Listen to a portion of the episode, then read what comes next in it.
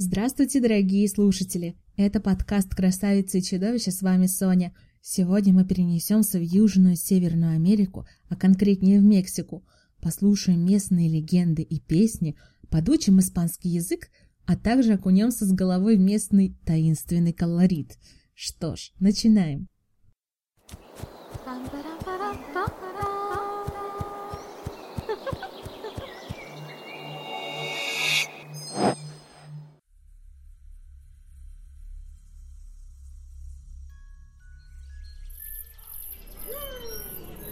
Окном наступал знойный вечер. Детский смех разносился по всей округе. Взрослые же загоняли их обратно в дом, ведь скоро наступит опасное для всех время. Почти всегда отражающие поверхности в доме были скрыты кусками льняной ткани. Но сегодня девушка решила привести себя в порядок, потому аккуратно сложила и положила себе на колени один из них. Приблизившись к зеркалу, она не сразу решилась взглянуть в него – Проведя пальцами по своей щеке, казалось бы, молодая девушка устремила взгляд на свое второе «я». Сухая, бледная кожа, от прикосновения с которой на стол падали ее чешуйки. Синие круги под глазами, но не из-за бессонных ночей. На расческе были видны локоны волос, которых и так не хватало на голове юной особы. Тонкие костлявые пальцы с неестественно быстро растущими ногтями цокнули по стеклянной баночке с самодельным бальзамом для лица, нанеся его мягкими, легкими движениями по поверхности. Растирая снадобье и изредка кидая тяжелый взгляд в отражение, молодая особа задавалась вопросом, почему именно ее внешность так отличается от облика сверстниц. Однако к тому моменту она уже начала понимать, что была рождена ведьмой.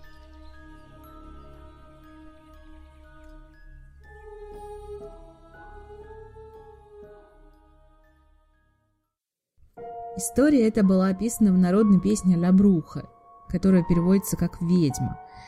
Пелось в ней об одной сеньоре из мексиканского штата Веракрус по имени Марселина Луис Моралес. Она была известна тем, что ночами пребывала в образе зверя, колдовала, варила зелья, использовала порошки и эти самые отвары, чтобы зачаровывать своего мужа Макарио. На вид женщина была ужасна. В прямом смысле выглядела как высохший вампир или живой мертвец. Она даже не шибко-то спала и ела.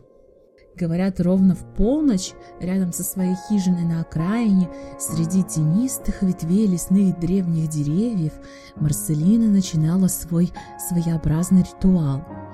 Она разбрызгивала изо рта агуардиенте, это такой мексиканский самогон, и поджигала благовоние, окуривая ими все вокруг, читала сатанинские молитвы, пока голос ее не изменялся в нечто странное – Потом же ведьма разводила костер и прыгала через него, как у нас делают ночь на Ивана Купала. Она проводила в таких прыжках довольно долгое время. Закончив, садилась перед едва тлеющими углями и начинала обмазывать свои колени толстым слоем золы, пока нижняя часть ног не отделялась. Все, что оставалось от ее нижних конечностей, превращалось в лягушачьи лапки – на и так отвратительном лице возникали острые клыки и рыла, а на спине вырастали огромные черные крылья, которые могли завернуть в себя все ее тело. Тихими ночами она отправлялась в полет на поиски новорожденных детишек, чтобы высосать всю их кровь без остатка. Язык ее был таким огромным и длинным, что ей совершенно не обязательно было забираться к людям в дом, чтобы полакомиться малышами – это очень играло на руку, ведь она сильно торопилась. Столько дел нужно сделать. Надо успеть э, вернуться до рассвета, привести себя в человеческий вид и показаться так мужу и общественности. Так бы желает ведьма, если бы ее муж однажды ночью не вернулся домой без предупреждения.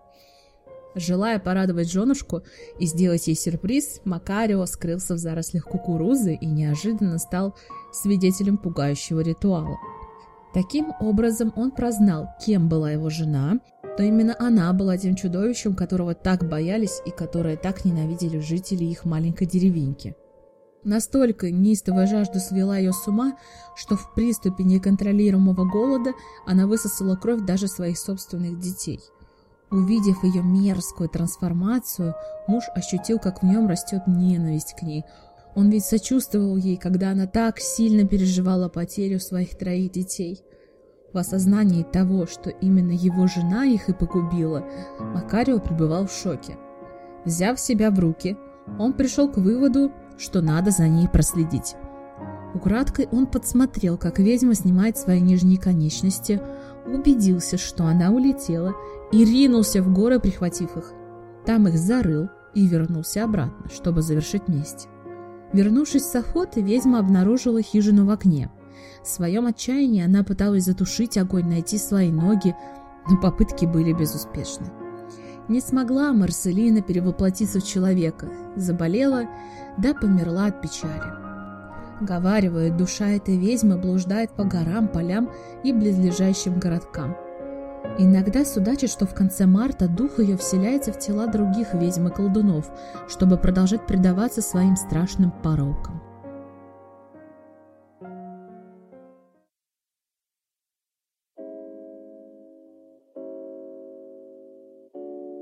Страшная и неприятная история, согласитесь. И чтобы вы понимали, в основном такие только и ходят по землям Мексики. Например, возьмем ту же самую Чупакабру. Самое интересное, как я вообще узнала об этой песне. Есть прекрасная игра, всем советую, Shadows of Tomb Raider. Вообще это цикл игр, и Shadows of Tomb Raider, она является последней на данный момент.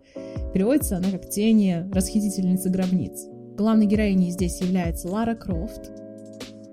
Это Лара Крофт, археолог с Эндюранс, корабля, разбитого рядом с островом Треугольники Дракона, до востоке Японии. В самом начале игры Лара Крофт оказывается в процессе своих изысканий исторических и не очень в Мексике. И один из эпизодов переносит нас в локацию Дня мертвых, где можно побродить, поизучать алтари с черепами, фотографиями родственников, цветы, которые они им принесли, подарки умершим. И было там одно такое интересное местечко рядом со сценой, где выступали музыканты в традиционных костюмах, сомбреро, с мексиканскими своими прекрасными музыкальными инструментами, чтобы понимали атмосферу, которая там.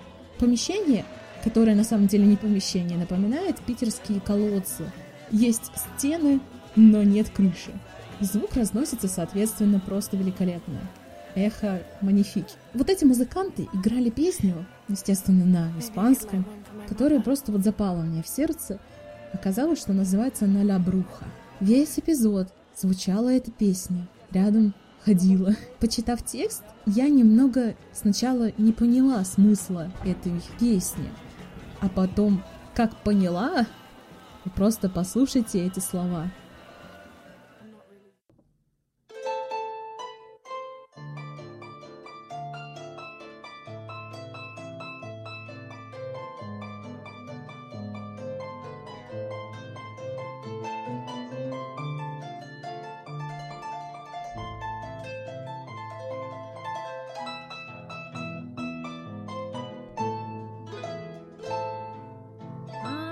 Как прекрасно летать в два часа ночи.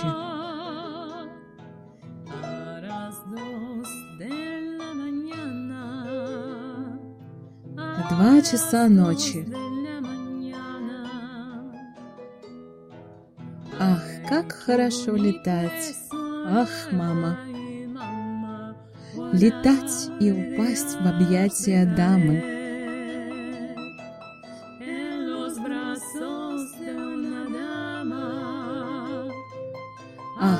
Приятно летать в два часа ночи.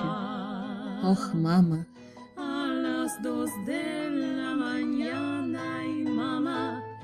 Ведьма хватает меня и забирает в свой дом. Она превращает меня в горшок и в тыкву.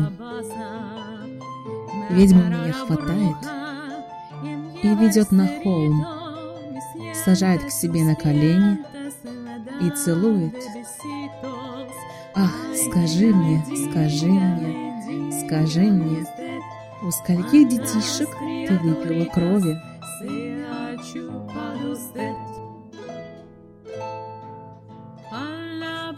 Я встретил ведьму, которая летала в воздухе. Которая летала в воздухе. Я встретил ведьму, ой, мама. Я спросил у нее, кого же она ищет.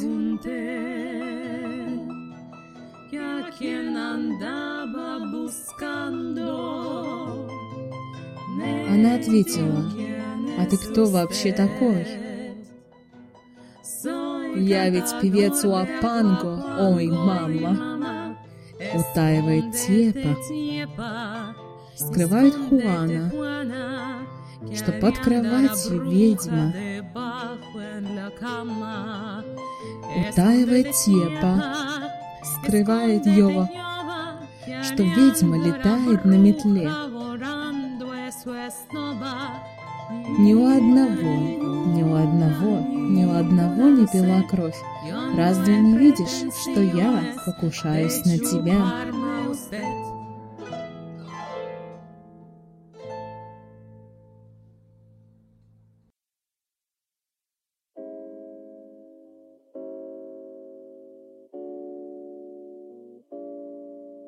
Как я уже говорила, место действия этой легенды – штат Веракрус. Там очень популярна эта песня и танец. Самая распространенная версия этой песни принадлежит местной группе Тлен Уикани. Да, пишется как Тлен. Штат Веракрус – это довольно интересное место. Именно тут находится город Катемако, где и по сей день есть целая комьюнити ведьм.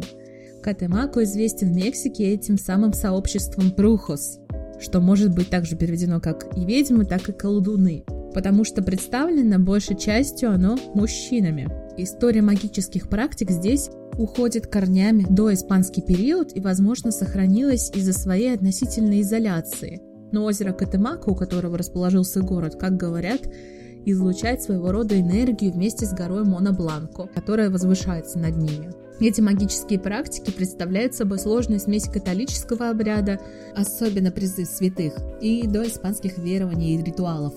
Напомню, что на территории Мексики располагались такие древние цивилизации, как ацтеки и альмеки, что до сих пор вносит вклад в культурную и религиозную составляющую культуры мексиканцев. И вот именно вот этот вот доиспанский период, это период до введения католицизма в Мексике. Но об этом мы еще немножко поговорим позже. Хотя многих туристов забавляют всякие дешманские сувенирчики типа футболок ведьм или какие-нибудь другие аттракционы небывалой щедрости. Некоторые все же серьезно относятся к этой практике. Есть практикующие как белую, так и черную магию. Причем белая более приемлема. Те, кто практикует черную, берут больше денег. Как в большинстве фантастических и тематических книг, а также в медиапродуктах, тут белая магия это про исцеление, как физическое, так и ментальное, а черная всякая гадость, типа сглаза, проказы, болезни, просто гадости. Самое интересное, что люди, которые там живут или туда приезжают жить из более развитых стран,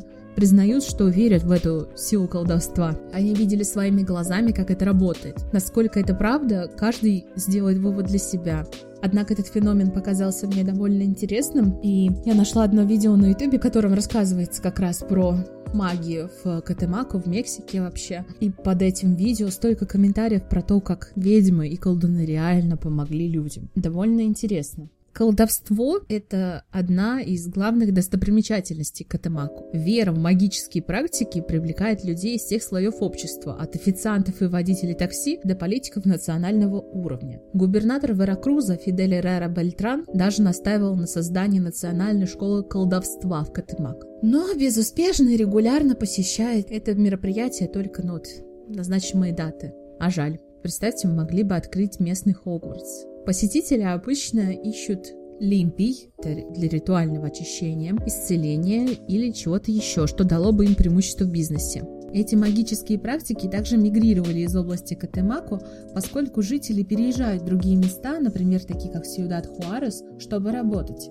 Хотя колдовство является главной достопримечательностью, оно не рекламируется как часть Хэллоуина или Дня мертвых. И вот сейчас я хочу немножечко с вами поговорить про такой популярный День мертвых. На испанском, мы же учим с вами испанский, да? День мертвых будет El Día de Muertos. Этот день часто сравнивают как раз с Хэллоуином, потому что события и история довольно похожи, но проводятся они немножко в разные даты. Если мы коррелируем Хэллоуин с Днем всех святых, и как раз Хэллоуин проходит с 31 октября на 1 ноября, то с Днем мертвых это работает немножко по-другому.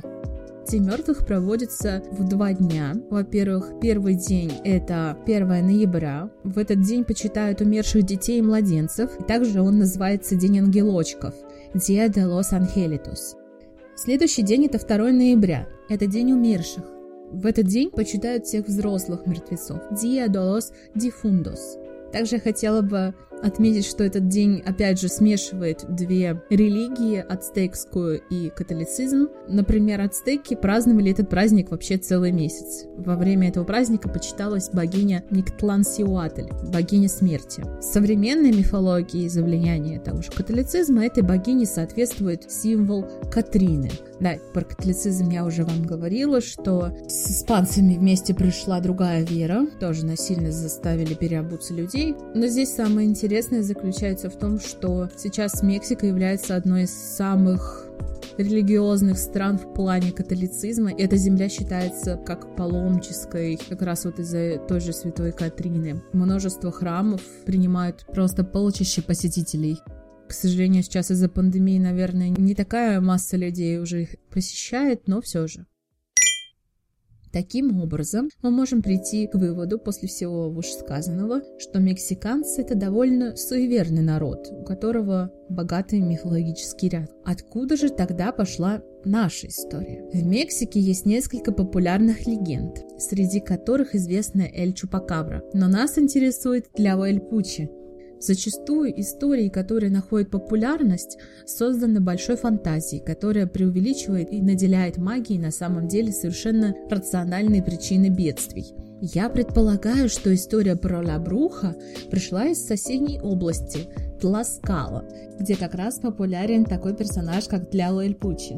Кровопийца оборотень Тляо Эль Пучи, огненно-красный дым, или Тейола Куани, пожиратель сердец, выглядит как обычный человек и живет в обычной семье. Но она, обычно эта женщина, должна пить человеческую кровь хотя бы раз в месяц, чтобы выживать. Охотится она в образе животного, обычно индейки, грифа или конюка.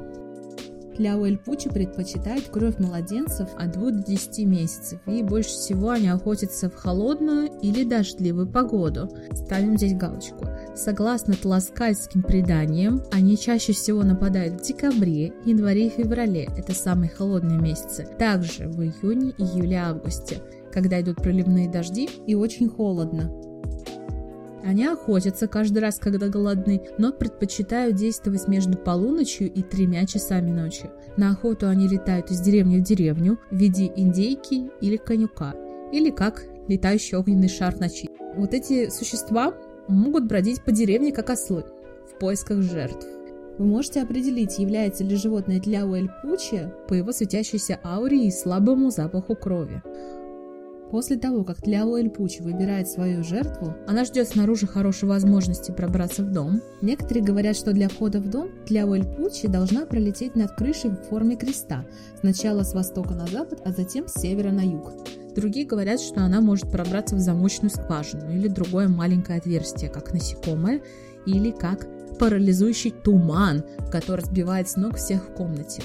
Оказавшись внутри, снова превращается в индейку и высасывает кровь своей жертвы своим длинным игольчатым языком. Когда она убегает, она оставляет тело жертвы у двери. Положение тела в купе с пурпурными пятнистыми синяками вокруг груди верхней части спины или шеи жертвы является признаком нападения для Уэльпучи.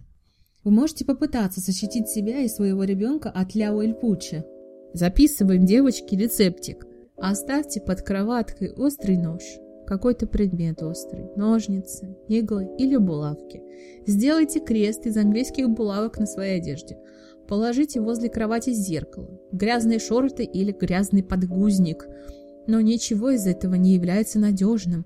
Только лук и чеснок гарантированно отразят атаку. Вы можете завернуть их в лепешку или заправить в одеяло или одежду. Но это же, конечно же, никто не делает, пока не приспичит. Вы никогда не узнаете, кто может быть Ляо Эльпучи среди вас. Они сами не знают этого, пока не достигнут половой зрелости и не начнут жаждать крови. Ляо Эльпучи могут быть разного пола, в основном это женщины. Говорят, что они более злые, кровожадные, именно поэтому женщины. Логика. Хотя Тляо Эль Пучи может охотиться или менять облик в любое время, когда это ей надо. Раз в месяц она должна проходить ритуал. После полуночи она разжигает огонь на кухне из определенных пород деревьев и листьев, которые обладают магическими свойствами. Она проходит над огнем трижды. Сначала с севера на юг, затем с востока на запад, повторяя при этом заклинание. Затем она садится к огню лицом в направлении на север. Верхняя часть ее тела отделяется от ног и ступней, а затем превращается в птицу и улетает в ночь, оставляя ноги позади. Если Тлявоэль Пучи не найдет жертву до рассвета, тогда она умрет. Когда она возвращается домой, снова садится на огонь, чтобы соединить две половины своего тела. Не всегда получается хорошо, и вот эти две половины могут не прижиться идеально, именно поэтому, если люди кого-то видят в деревне, хромающего, они считают, что а вот этот вот человек, точнее не человек, а Тляво Эльпучи, убивает наших детей.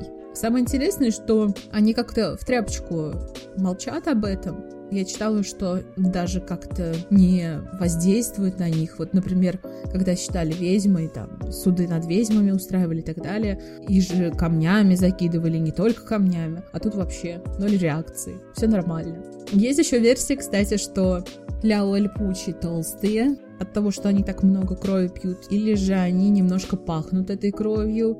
Есть еще варианты, что у них косые глаза, длинный нос, скрипучий голос вот такой стандартный набор ведьмы. я хочу вас спросить, вам ничего не напоминает вся эта история про Ляуэль Пучи?